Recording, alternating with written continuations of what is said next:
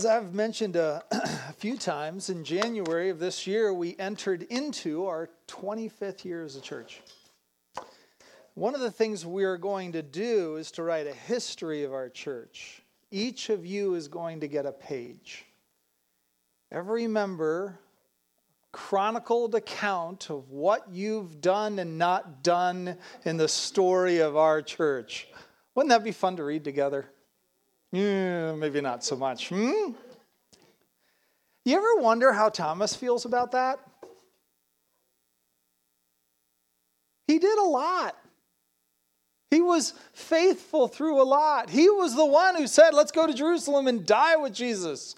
But do we know him as courageous Thomas? No, when it comes to his page in the account of the early church, we know him as the guy who doubted, right? It's a bummer of a title. It's really why I wouldn't really want us over our 25 year history to write, you know, about us because people would reduce your page down to one adjective. It would be in the hands of other people to label you as whoever you are and whatever you did. That story would be tricky. But one interesting thing that does come out of that doubting Thomas account is that Jesus proclaims something that I think we forget when we read these kinds of stories.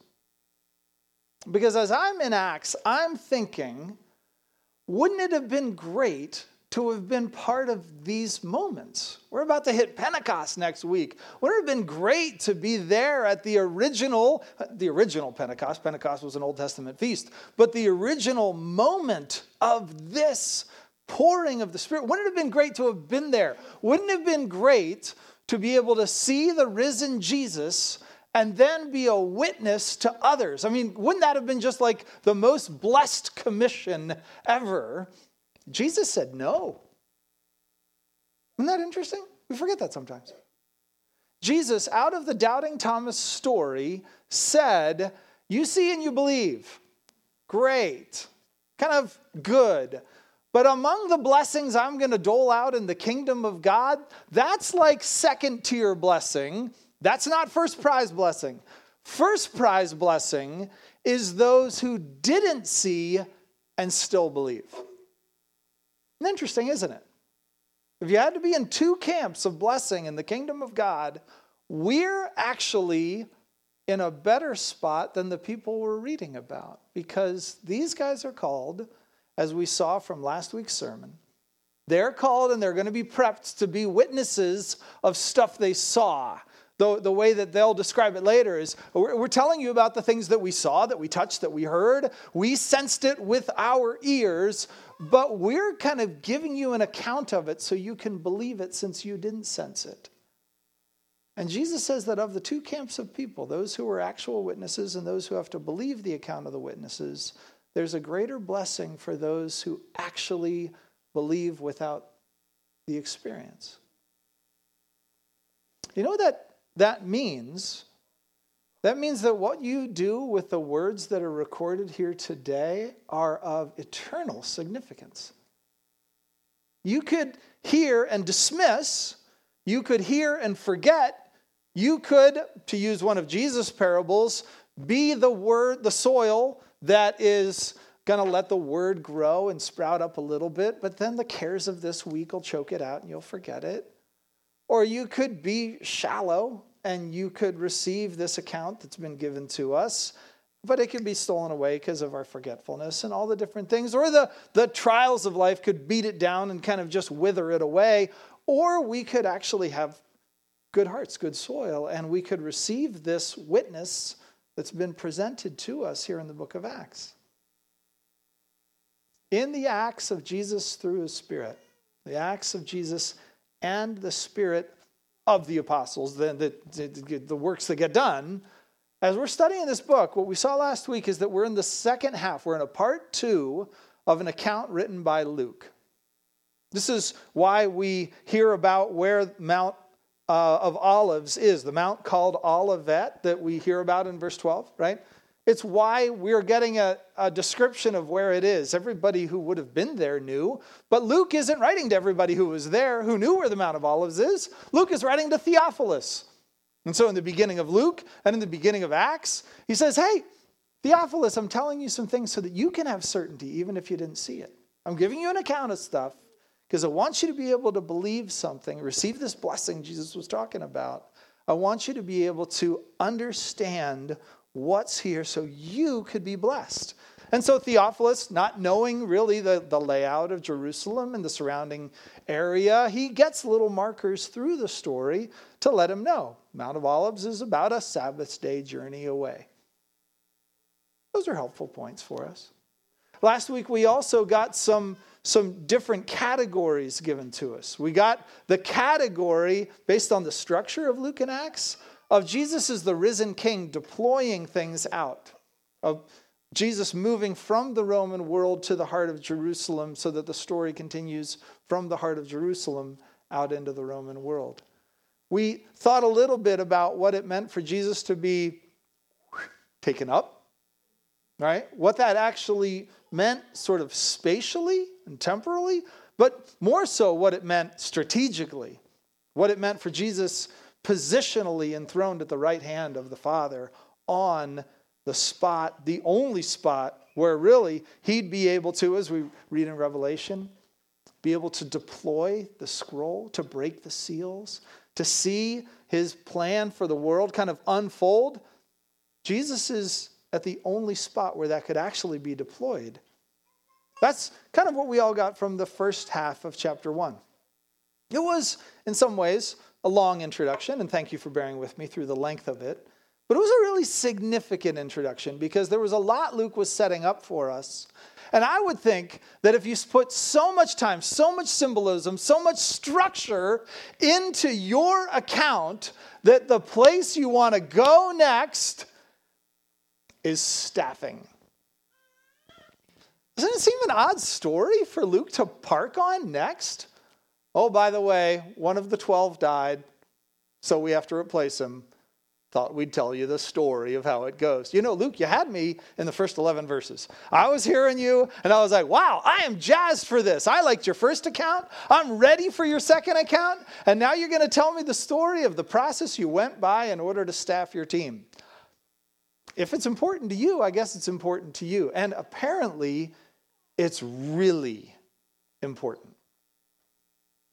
Paul used similar words when he talked about something in the kingdom of God, and he gave a significant sense of similar importance, although he took it a very a much more direct path to get to the importance. He said it this way: "I delivered to you as of first importance what I also received."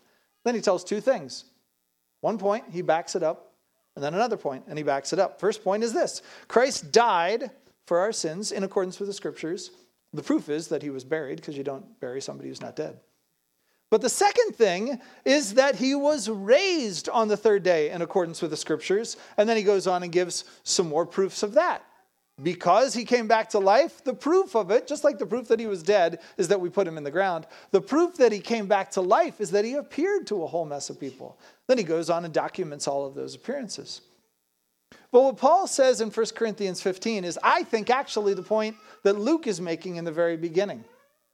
If the deployed work of the enthroned king is going to happen on the planet, it's going to happen because of the witnesses to the resurrection. Paul said the stuff that's of most importance is that Jesus died and came back to life. And the mission we're going to see unfold through the rest of Acts is so important that when one of the 12 witnesses to the ministry, death, and resurrection of Jesus is gone, well, actually, he wasn't a witness to the resurrection, was he? but he was one of the 12. It was so important, though there were 120 other people, men and women, brothers and sisters, all there it was still so significant that they had 12 established witnesses that the first thing Luke wants to tell us about is how they replaced Judas.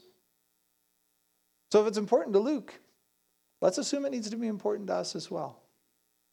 So we're just going to walk our way through the story here. And we're going to start with the work of these witnesses. Let's look again in verse 12. It says, Then, and we should park there for a second, just to remind us where we are. I promise we're not going to do this with every single one of the words, but we are going to do it with the first two, just so we remember what we talked about last time. Then means after the 40 days that Jesus had been appearing, proving his resurrection, doing the command work, the ordering, the dictating work that God was doing from the throne, he was doing on the earth. Having risen and been there for 40 days, he's giving his commands and telling his disciples primarily one thing stay here. Stay here and wait. So it's in between that 40th day after the resurrection when Jesus ascended and what's going to come up on the 50th day at the Feast of Pentecost that we'll get to in Acts chapter 2. It's in that 10 day time period that the word then is pointing. It's then that they, and the they, if we went back, is referring to these 11 apostles. It's them in verse, or it's the apostles that he gives commands to in, in chapter 1, verse 2.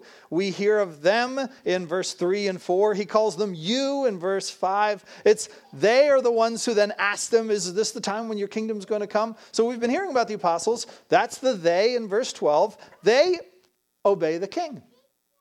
And they returned to Jerusalem from the mount called Olivet, which is near Jerusalem, for Theophilus' help, a Sabbath day journey away.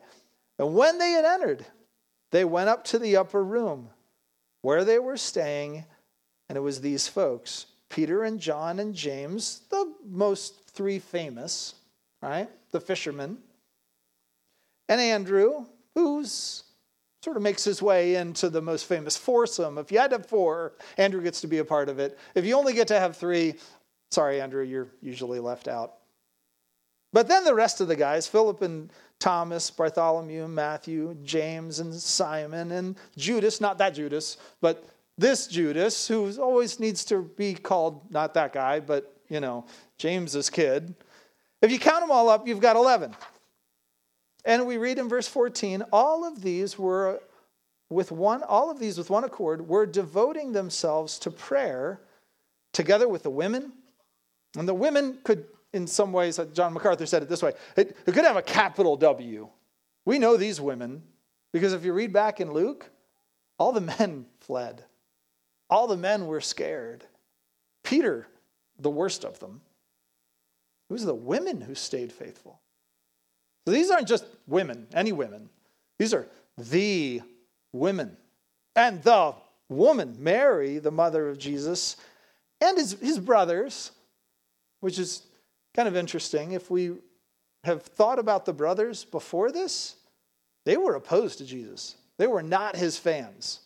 They were, you, you don't really get to understand the backstory. Maybe it was sibling rivalry. Maybe they were just sick of Jesus being the goody two shoes of the family. But for whatever reason, they were not really fans of what Jesus was doing.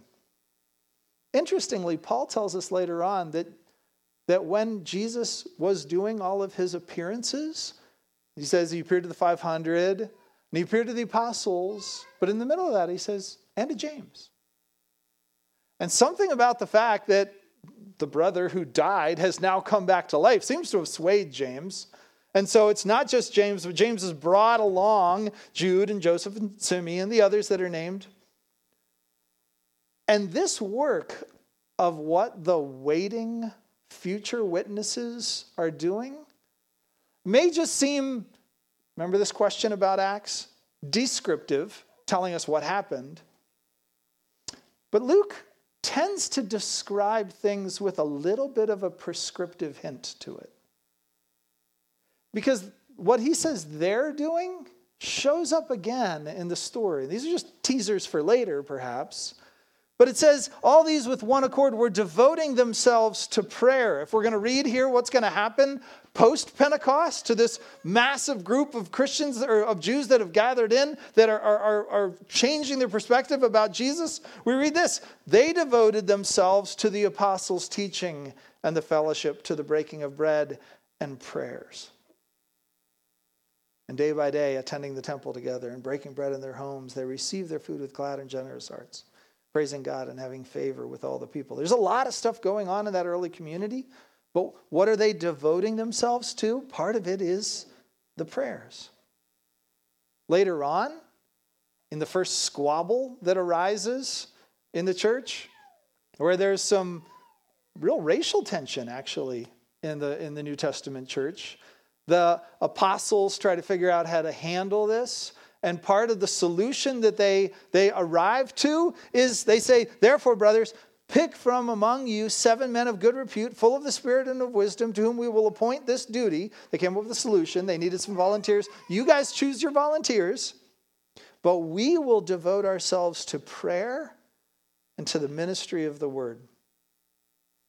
There will be a lot of things that they'll devote themselves to, but early on, what God has his people doing in their waiting is praying. I've mentioned before over the life of our church, and we have tried to course correct on this one. But the history of our church can be marked by a few different strengths, to be sure. But there was a season when I had to admit prayer was not one of our strengths as a church. We were not a regularly praying church. And I don't know that I would say that, that prayer, being a praying community, is like one of our fastballs right yet. I would say we're growing as a praying community. But I think it's very instructive that when Luke describes what they're doing while they're waiting, he doesn't just have them twiddling their thumbs, doesn't have them engaged in something akin to a first century, you know, Angry Birds kind of game. He has them devoting themselves to praying. Because the promises that God made about what he was going to do through them were so significant, there really couldn't be anything else they were going to devote themselves to. What else could you do if God assigned you a task that was so far beyond your capacity that you realized God said, You are going to have power, but you don't have power. You will be strengthened for this, but you're currently weak. So, what is the one thing you're going to do if God designates you as somebody who's supposed to perform a powerful task, but you lack the power to do it? Well, you should probably pray. And if we're honest, doesn't that just feel like the gap that we live in so frequently? God, you've, you've called me to be a faithful witness on campus. God, you've, you've called me to love this person that you've put me with as a friend or as a spouse. Lord, you've given children to me. You've put them in my home. I feel so utterly incapable of doing what I know you want me to do. Shouldn't we find ourselves in this exact spot that as Christ's witnesses, the one thing we get right out of the gate that we ought to be devoted to is a sense of our helpless praying, our devotion to prayer, where we come together with one accord and we just say, um, help I don't know exactly what these prayers were. They may have been some of the prayers Jesus taught them to pray. They may have been remembering Jesus say, You can pray, your kingdom come. You can pray, glorify your name. You can pray a number of different things, but in the middle of all of it is going to be this sense that if any of those things are going to be answered, it's going to be done by God's power, and we don't have the power to get them done. So, right out of the gate, Luke tells us in language he'll echo later on that the work of God's witnesses is to come together and pray. But in one of those accounts that you're also really grateful also is in Scripture. We don't just have the PR version of the early apostles. It's not as though Judas, who really ended the book of Luke on kind of a sour note, he, as we were talking about earlier, he had a really bad Good Friday, if you're thinking about it. It was not a great time for him. We get two different accounts of his death. We'll explore a little bit more why this one's kind of different.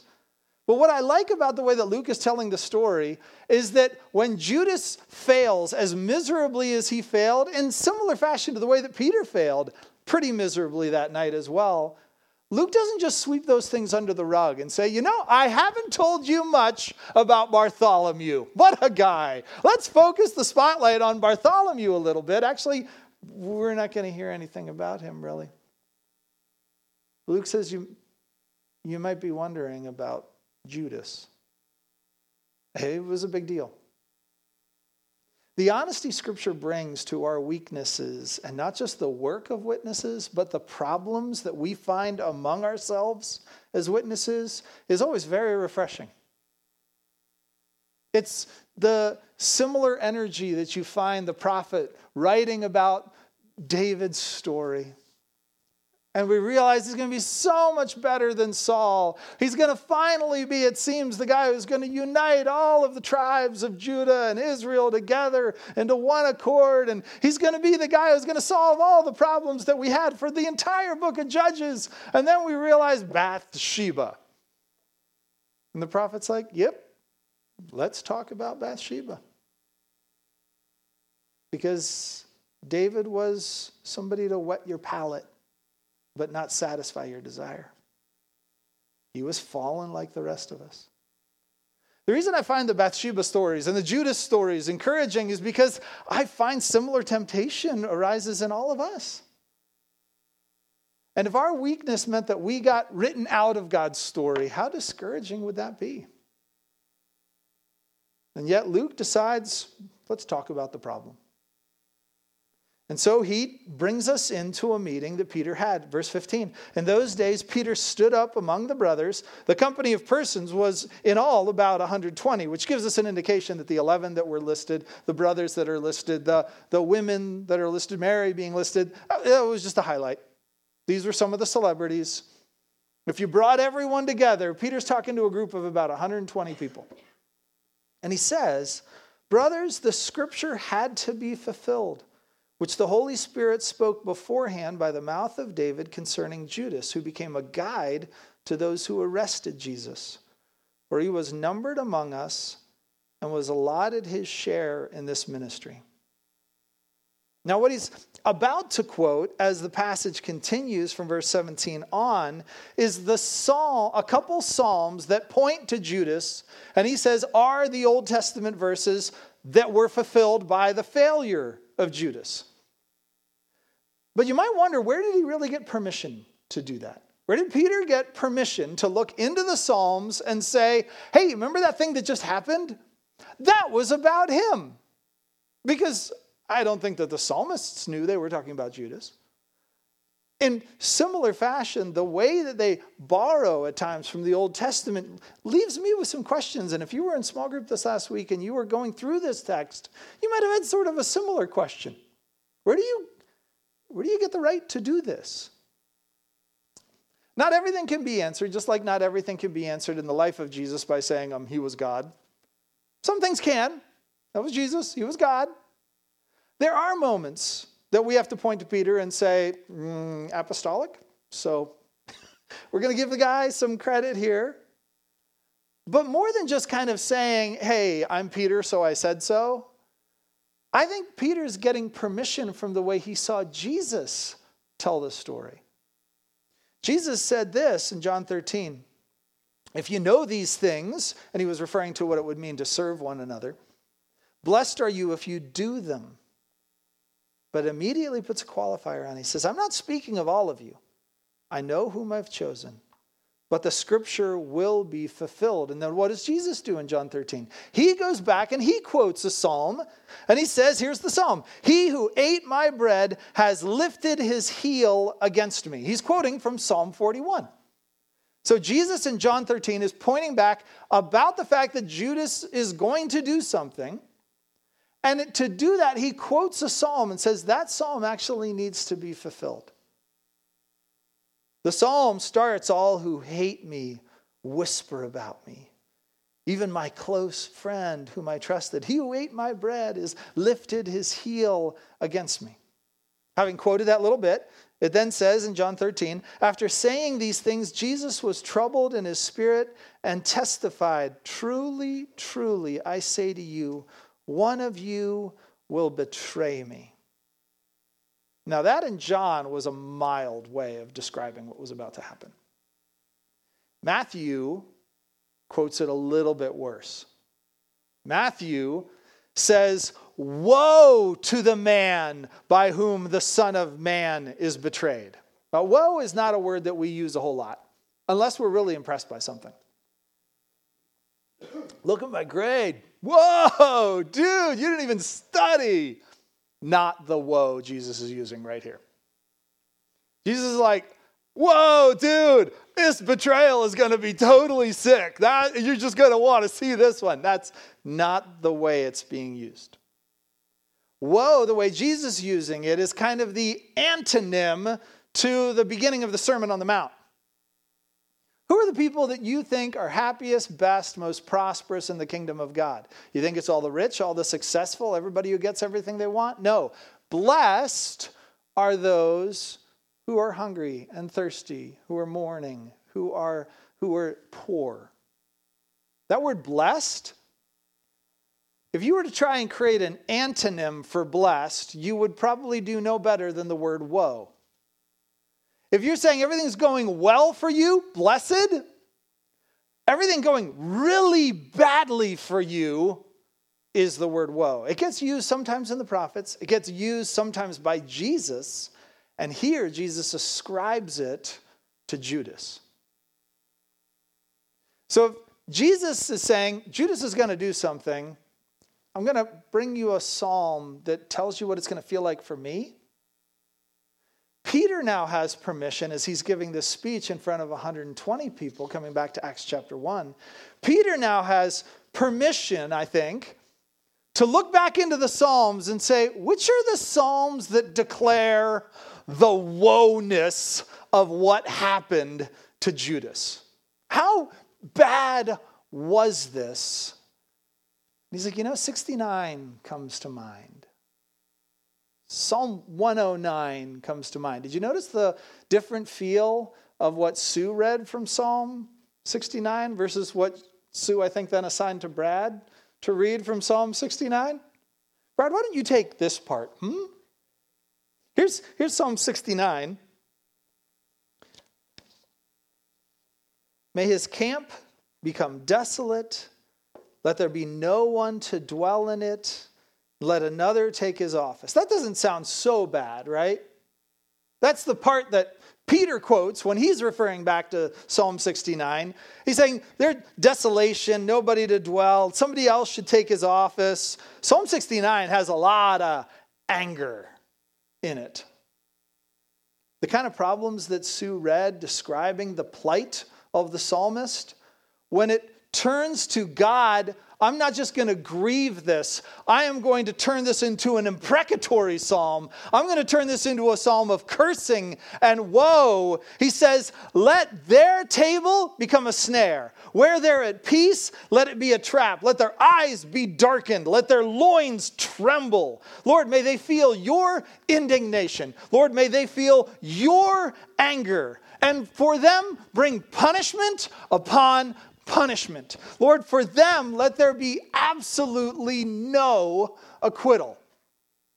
That's the energy behind Psalm 69 that he's quoting. It is, if you were to take a sample of the imprecatory Psalms, it's one of the worst. It's the one Peter says, if I'm trying to sum up what Jesus meant when he said, Woe to the one who would betray me, that's the psalm that comes to mind. And guys, nobody's fulfilled that psalm as an enemy of the kingdom of God more than this one who led Jesus into the heart of the beast. So for him, punishment upon punishment. For him, God, let him know nothing but your anger. Lord, for him, dark eyes, trembling loins. Lord, for him, snares and traps and trouble and indignation and anger and just no acquittal, no appeal process. Doom him, Lord, bring him punishment, and then bring him more punishment. But the other psalm that he reads is from Psalm 109. We read this Be not silent, O God of my praise for wicked and deceitful mouths are opened against me. Appoint a wicked man against him. He's, he's been talking about them, but he transitions now to just one person. says, Let an accuser stand at his right hand. When he's tried, let him come forth guilty. So may his days be few. May another take his office. That's the line that, that Peter grabbed. May his children be fatherless, his wife a widow. May his children wander about and beg, seeking food far from the ruins they inhabit. Lord, he goes on, Lord, let creditors seize everything that he has. Yeah, they, nobody give him kindness, no pity to his children. Cut off his posterity. Let, let his name be blotted out. Cursed his soaked, soaked body like oil that would be going into his bones. I mean, Psalm 109 is not a bad one in terms of bringing the woe either. And Peter talking to the 120 says, Let me tell you the two Psalms that Judas fulfilled when he did what he did to our Lord. Now, if I'm you, maybe you're thinking, Peter, you didn't have a good Friday either. If I remember your story, Peter, why don't you belong among this group. Peter, you were a coward. Jesus told you what was going to happen. You declared your allegiance, and Jesus looked at you and said, Satan has asked permission to take you out, man, to sift you and to work you the way a grain of wheat gets ground down. I've prayed for you. But despite every bit of your intentions, all your ambitions to be faithful, you will deny me three times before morning hits, bud. He was even warned, and he still did it exactly as Jesus declared. What's the difference? Was it worse for Judas to come and betray the Son of Man with a kiss than for Peter to deny that he even knew him? And if you take one of the account, to call curses down on himself if he were lying. Bring me the Psalm 109 curses. Bring me the Psalm 69 curses. I'm ready to take God's wrath, indignation, punishment upon punishment, and no acquittal. I'm ready to so declare that I want nothing to do with Jesus. Peter, why are you giving this speech? I'm so glad that not only does Judas make his way into the story, but that Peter's the one who has to lead the speech about it. Because it mandates that we ask the difference.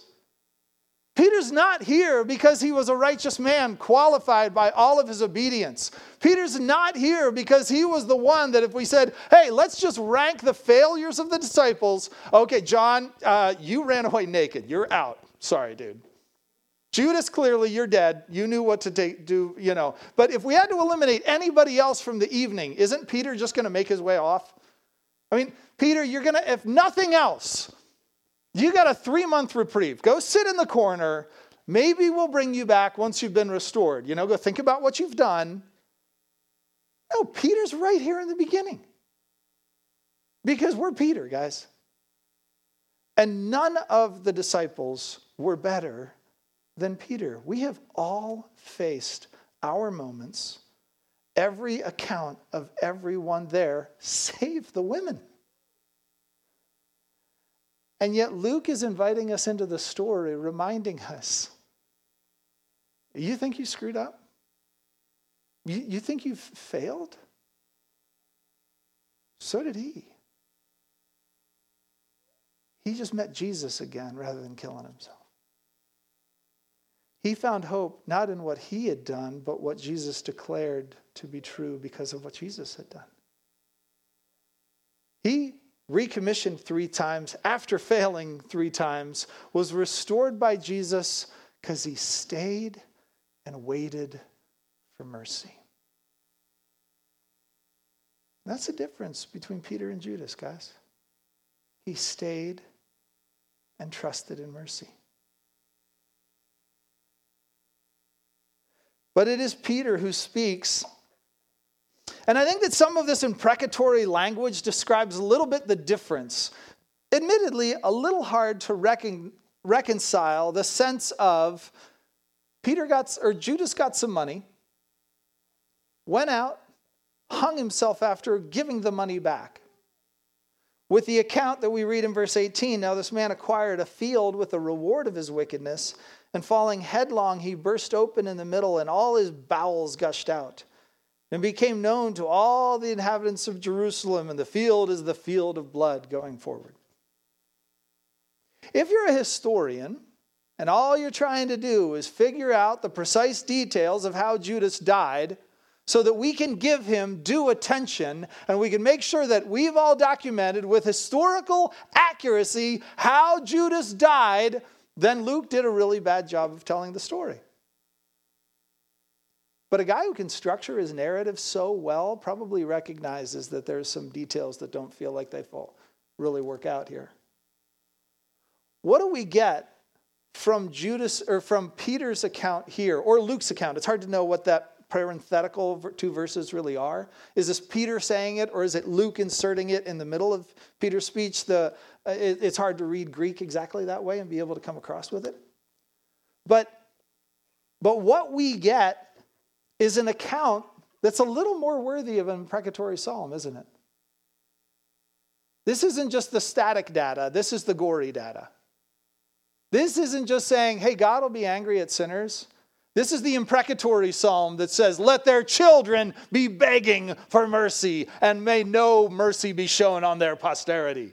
Let them be the ones who are fatherless. Let his wife be a widow. Let there be creditors who take everything. This is just the account that's gross. I mean, his bowels are spilling out. And, and blood is the thing that marks his like legacy here at the end of the day. Peter just telling Details we didn't know from the other account about the story.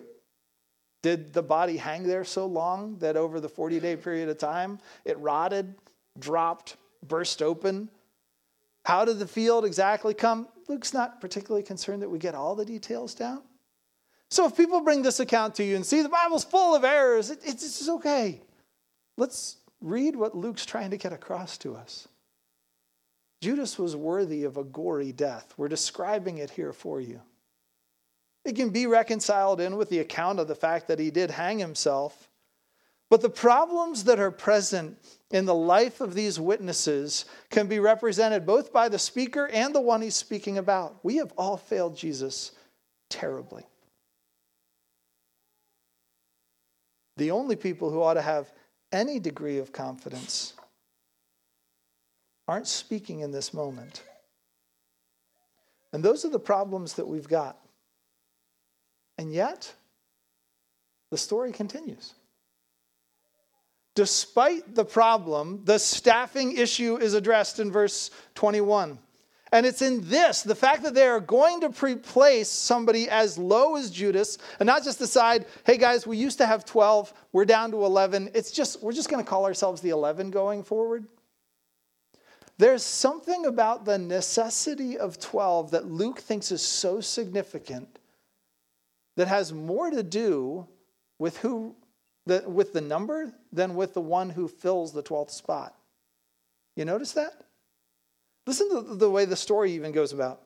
So, one of the men who have accompanied us during all this time, remember, Peter's speaking here in verse 21 who have accompanied us during all the time that the Lord Jesus went in and out among us, beginning from the baptism of John up until the day when he was taken up from us, one of these men must become with us a witness to his resurrection. And they put forward two. Here's the interesting thing of, of the way that even these guys are being described. There's Joseph, who's also called Barsabbas, who was also called Justus. We didn't pick him. Why did I need all three of his names then? Doesn't seem like a weird storyteller. Somebody just drones on and on about details. You're like, get to the point. Oh, yeah, sorry. And Matthias. There he is. And we sadly don't hear anything about him either. The Catholic Church has some traditions about St. Matthias. They're not from the pages of Scripture,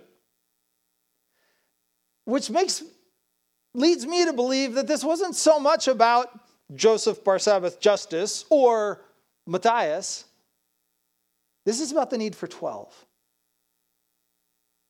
The 12ness of the witness seems to be more Luke's point than the Matthiasness of the 12th. You get the point? If this guy was so significant, and what Luke was going to be doing is saying, oh, by the way, given all that stuff you're going to hear this guy Matthias do later on in my account, oh my goodness, if I don't tell you where he came from, you're going to be like, who's this Matthias guy? So I got to tell you the story of who this Matthias guy is. That's not what happens in the rest of Luke. Sorry. Spoiler, we don't hear about him again. But Luke wants to pause the story to tell us something about there being 12 does matter. Something about the fact that we need to have a replacement for him matters significantly. Here's the way the rest of the story goes. They prayed and they said, You, O Lord, who know the hearts of all, show which of these two you have chosen to take the place in this ministry and apostleship from which Judas turned aside to go to his own place. And they cast lots for him. Maybe a, maybe a hearkening back to Exodus 28. Uh, a way that the high priest could discern the will of God was with these two dice like sort of things? Maybe it was one of those. If you did the study on this and you came to this moment, you were asking questions of, is this the way we're supposed to make decisions today? I would say, I think this one's more descriptive than prescriptive. But if you're left with more questions, why did they do that? Well, then this preacher shares the same questions with you. It's what happened, it's how they chose. Some commentators would say, well, they didn't have the Holy Spirit yet, so they couldn't know. That might be. Some say there may be Luke's deliberate attempt to point you back to thinking about the Old Testament because in the Old Testament there is a story of another 12 there is a story of 12 that developed that became witnesses for God. And if he wants to direct your attention away from Barsabbas or Matthias to the 12ness of the story, this might be a way, I, I think it's an odd literary way of getting your attention into the Old Testament. I think it's just more what they did. Luke's saying this is what they did. Why did they do it? Luke doesn't tell us, so I don't know. But it's what they did. And when it was done, the lot fell to Matthias, and he was numbered with the 11. So now we've got 12 again. But the 12ness, I think, is what matters. Because God is showing something through Luke that what is going to happen coming from the king with his witnesses is not going to be something new. It will have a new topic. God came to earth as a human being, took on death for human beings, rose again as a new type of human being, and, involves invites people who have been following the old human being to follow him as the new order of human being. You can be like Jesus, is a pretty good message. It's a new message, but God has always been using his witnesses over the years. Isaiah 44 Thus says the Lord, the King of Israel, and his Redeemer, the Lord of hosts I am first, and I am last. Beside me there is no God. Who is like me? Let him proclaim it. Let him declare and set it before me. Since I appointed an ancient people, fear not nor be afraid. Have I not told you from old and declared it? You are my witnesses. Is there a God beside me? There is no rock. I know not any. One way of telling the story of the Old Testament is the way that God takes his faithless ones and makes them into witnesses of his faithfulness. Despite all the story of Israel, they have never once been faithful, but God has preserved his faithfulness to those 12. And now, in Acts chapter 1, he deploys his 12 for the rest of the story. Because God will always have his witnesses. And so, the point that we need to remember right now, and there are two that I want to make to close, is that we not ignore the need for God's witnesses, the ongoing need for God's witnesses today. John MacArthur said the following The world in which the first Christian lived was brutal, totally pagan, and openly anti Christian. There was no affirmation of morality or any sort of cultural Christianity. Early believers were aliens to everything in the culture. What's more, Christians had no governmental advocacy or special protections. And so, unrestrained persecution was happening to them everywhere. To embrace Christ often meant signing one's own death warrant. You know, I've often heard Christians talk in our day and age about wanting to get back to the essence of first century Christianity. Are you sure? And is it terrible if this is what it would take? Because I think we could reread this quote. The world in which today's Christian lives is becoming brutal, totally pagan, and openly anti Christian. There is no affirmation of morality or any sort of cultural Christianity. Today's believers are aliens to everything in our culture, and what's more, Christians are losing governmental advocacy and special protections. And so it is possible that unrestrained persecution may happen to them everywhere.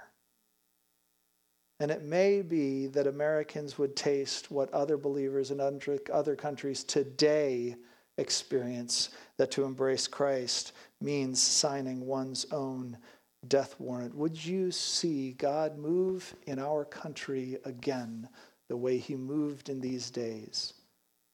Be careful before you answer because it may take this environment. Are we sure that what we want to pine for as a church today are the days of the 50s when people gave lip service to God and cared little about His glory? Are we sure we want to go back to a time when we had a cultural sort of sense of permission to do what we want, but more or less, if we're honest, there was a morality that was being ignored? Christianity was being patted on the head. Church attendance would be there, but generally speaking, I don't know that that's where we want to get to, guys. I'd like to get back to the point that God's word makes a dent in our society. I'd like to get back to the point that when God's word is declared, it's declared with power. I'd like to get back to the point that when light shines, it shines in the darkness. I'd like to get back to the point that when Christians are salt, that it's noticeable, but it might mean that these circumstances need to be recreated again in our day. And would we bemoan that if it meant God would work powerfully in the midst of it? Let's be careful what we wish for. And no matter what the climate is around us, let's remember this point. We should not ignore the ongoing need for God's witnesses. But the second point for us to remember is that we don't want to forget the ongoing neediness of God's witnesses was the one part that I left out from that quote. It was the point that John, John MacArthur made about the word witness in the early day. I don't know exactly how to pronounce it, not being a Greek scholar myself, but you know what it looks a lot like? Martyr. It's martyros or martyres, or ask Michael later on, and he can help you with that one. But the word witness is the word martyr. When this is being read and we're reading witnesses, that sounds easy. What do you have to do? I need to be called up there, maybe face a little bit of a hostile prosecuting attorney, but all it's going to cost me is a day's work that I don't get to be there, and I'm going to just have to, you know, pledge and make sure that I just tell the truth. No. Martyrs became martyrs because they were faithful witnesses first. And it may be that you hear Jenna's story, or you hear Barb's story, or you hear Hope's emerging story, which is good. We're glad you're in the beginning of your story, Hope. And you may say, I don't know that I'm qualified to do that kind of thing. I, I don't know that I would have the ability or that God would, if He was going to choose anybody to be His witness, that He would look at me and think, oh, yeah, that guy's qualified. Do you know what 2023 was like for me? I, I was not faithful on my campus. I was not great at the commission given to me. And I hear you saying that God needs ongoing witnesses in the world, and I would just say this witness is needy and nothing more. So was Peter. So was the preacher of the message we heard today. And all of us together look to a different psalm and claim the one that we read during communion Blessed is the one whose transgression is covered. Blessed is the man against whom the Lord counts no iniquity, and in whose spirit there is no deceit. So I acknowledged my sin to you, and I did not cover my iniquity. I said, I will confess my transgressions to the Lord, and you forgave the iniquity of my sin.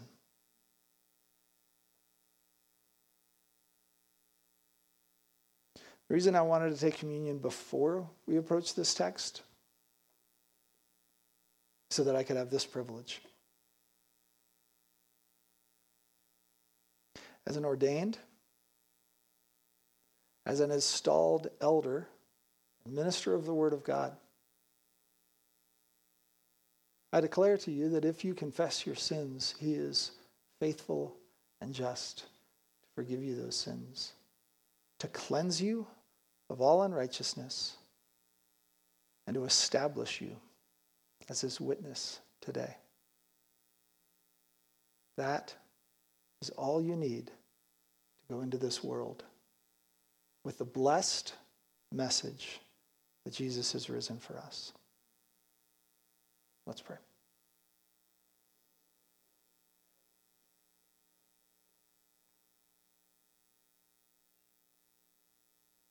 Father, we, the, the Peter, the coward, we, the unfaithful, who deserve to have your curses called down upon us, are so grateful that Christ became sin instead in our place.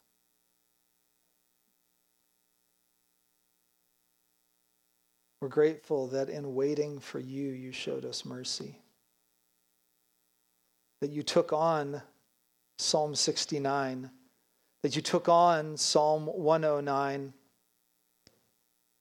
that you bore the curses that we might be blessed. You have purchased us with your blood. And so we say, take our lives.